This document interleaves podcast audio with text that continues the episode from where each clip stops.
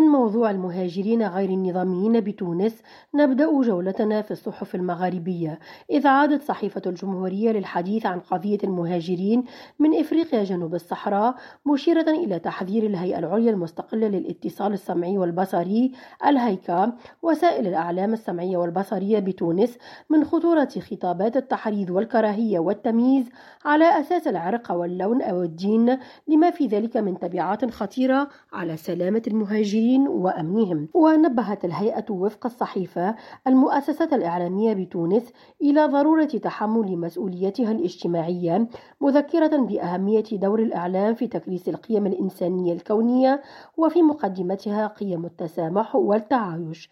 بالجزائر تحدثت الشروق عن أزمة ما أسمده الدروس الخصوصية التي اقتحمت يوميات المتمدرسين الجزائريين وتحولت إلى ظاهرة قارة، ونقلت عن شيب ذراع نادية رئيسة مكتب ولاية وهران بالجمعية الوطنية لأولياء التلاميذ تأكيدها أن ظاهرة الدروس الخصوصية بالجزائر تحولت إلى مشكل أتعب الأولياء والتلاميذ نفسيا وماديا.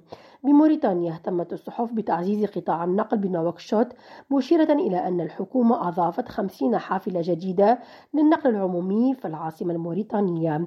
ووفق الصحف فإن المشروع يندرج ضمن خطة حكومية لتطوير قطاع النقل بموريتانيا صادق عليها مجلس الوزراء يوم الحادي عشر من يناير الماضي، ورصدت لها الحكومة أكثر من أربعين مليار أوقية. نرجس بديرة، ريم راجو، تونس.